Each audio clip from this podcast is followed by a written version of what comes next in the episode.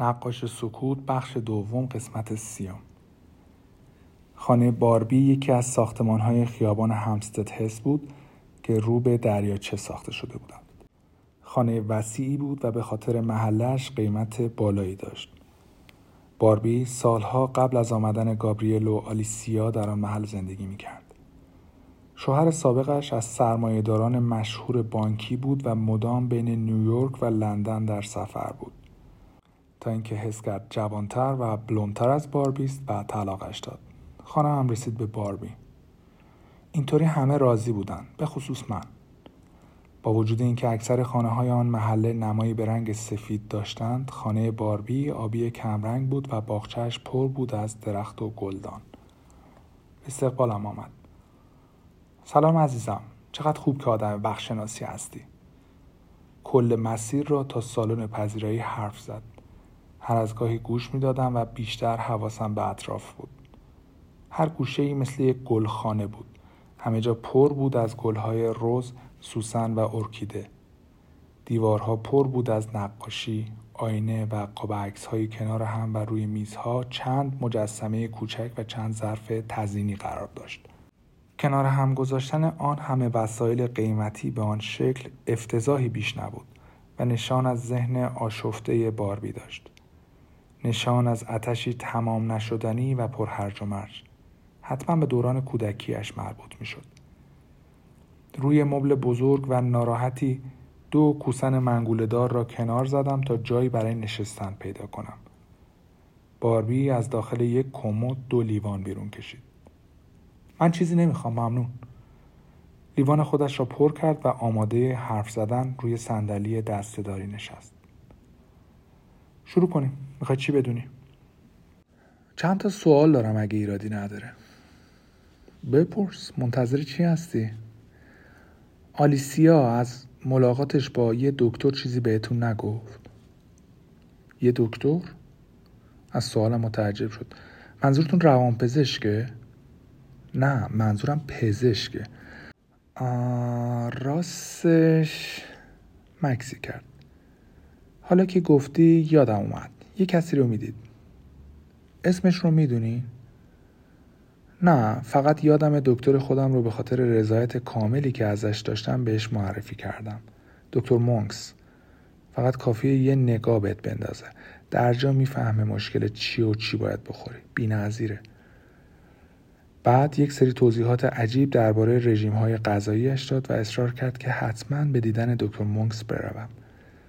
صبرم داشت سر می آمد. باید برمیگشتم به اصل موضوع. روز قتل. آلیسیا رو دیدین؟ آره درست چند ساعت قبل از اون اتفاق.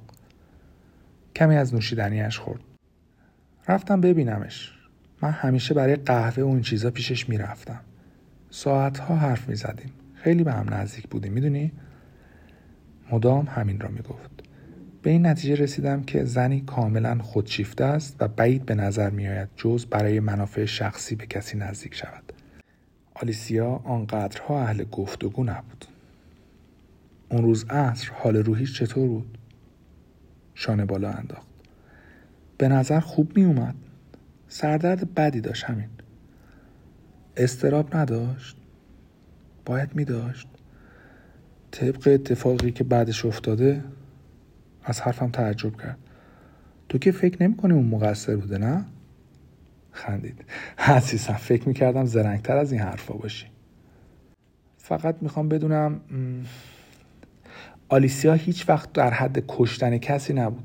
اصلا بهش نمی‌خورد قاتل باشه. از من بشنو. اون بیگناهه. من صد درصد مطمئنم. می‌دونم از کجا اینقدر مطمئن حرف می‌زنی. مدارک نشون میده که برام مهم نیست مدارک چی نشون میده. من مدرک خودم رو دارم.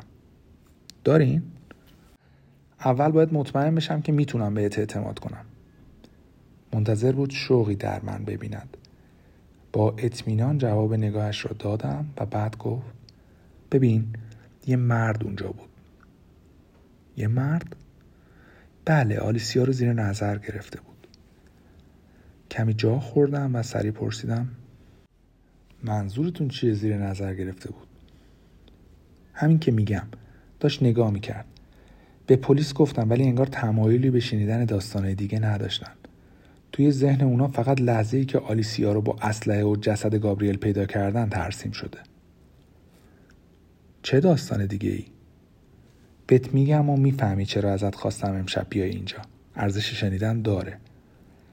با خودم می‌گفتم خب شروع کن. حرف بزن.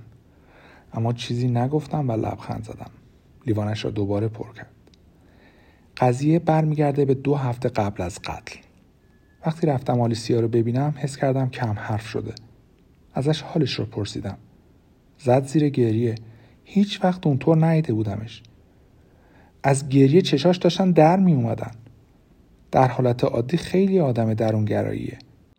ولی اون روز واقعا داغون بود عزیزم. واقعا داغون بود. چی گفت؟ ازم پرسید متوجه کسی نشدم که توی محله بپلکه می‌گفت یه مردی توی خیابون مدام زیر نظرش می‌گیره. بزن نشونت بدم چی برام فرستاد. دست های مانیکور شدهش را سمت تلفن دراز کرد و در عکسهایش دنبال چیزی گشت. پیدایش کرد و تلفن را جلوی صورتم گرفت. نگاه کردم. چند ثانیه طول کشید تا درست ببینم. عکس تیره ای از یک درخت بود. این چیه؟ شبیه چیه؟ درخت. پشت درخت. پشت درخت جسمی خاکستری قرار داشت و می توانست هر چیزی از تیره چراغ برق گرفته تا سگی درشت باشد. یه مرد اونجاست. شکلش مشخصه. قانع نشدم اما بحث نکردم. نمی‌خواستم ناراحتش کنم. خب همین. خب چی شد؟ هیچی بالیسیا گفتم به پلیس خبر بده. همون موقع فهمیدم که حتی به شوهرش هم چیزی نگفته. به گابریل نگفت؟ چرا؟ نمی‌دونم. گابریل در کل آدم دلسوزی نبود. در هر حال اصرار کردم پلیس بگه. خودم چی؟ امنیت منم در خطر بود. یه ولگرد بیرون پرسه می‌زد. من یه زن تنها. می‌دونی که؟ می‌خوام وقتی شبا میخوابم احساس امنیت کنم. آلیسیا به حرفتون گوش نداد؟ سر تکان داد. نه چند روز بعد بهم گفت که به گابریل گفته همش توهم بوده. بهم گفت فراموشش کنم و چیزی به گابریل نگم. نمی‌دونم این قضیه بو داره. ازم خواست عکس رو پاک کنم. پاکش نکردم و وقتی پلیس اومدن دستگیرش کردن نشونشون دادم. اما اونا علاقه نداشتن و فقط به چیزایی که دیده بودن فکر می‌کردن. تازه فقط این نیست. می‌تونم بهت بگم؟ عجب. آقا شما از یه نفر سوال کن می‌تونم بهت اطمینان کنم؟ با جواب چی بده؟ بگه نه من آدم غیر قابل اطمینانیم انگار داشت نمایش اجرا می کرد و اینجای کار باید صدایش را پایین می آورد آلیسیا از یه چیزی می ترسید حرفش را تمام کرد. بطری را در دست گرفت. مطمئنی نوشیدنی نمی‌خوای؟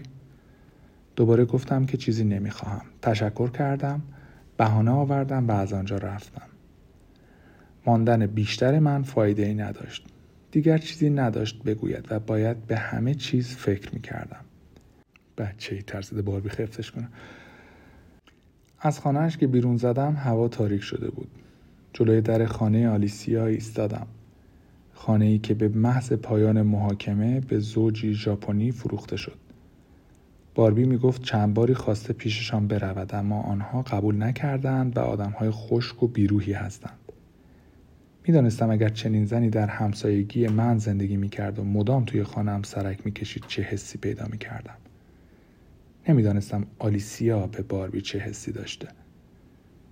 سیگاری روشن کردم و هر چرا که شنیده بودم مرور کردم. آلیسیا به باربی گفته بود کسی زیر نظرش دارد. پلیس فکر کرده بود باربی آتش بیار معرکه شده و می‌خواهد جلب توجه کند. برای همین داستانش را رد کرده بود. جای تعجبی هم نداشت. جدی گرفتن آن زن کار سختی بود.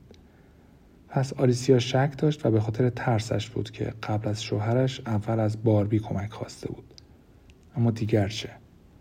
به کس دیگری هم گفته بود باید سر در می آوردم خودم را پسر بچه غرق در ترس دلهوره و درد دیدم که بیقرار و حراسان به سوی هیچ می دود. با همان وحشتی که از پدر دیوانه هم داشتم کسی برای حرف زدن نبود کسی برای شنیدن نبود آلیسیا چنین ناامیدی را تجربه کرده بود وگرنه حرف دلش را به زنی مثل باربی نمی گفت. لرزیدم حس کردم یک جفت چشم از پشت مرا زیر نظر دارد چرخیدم تا ببینم اما کسی نبود. تنها بودم. خیابان خالی بود اما پر از سایه و سکوت.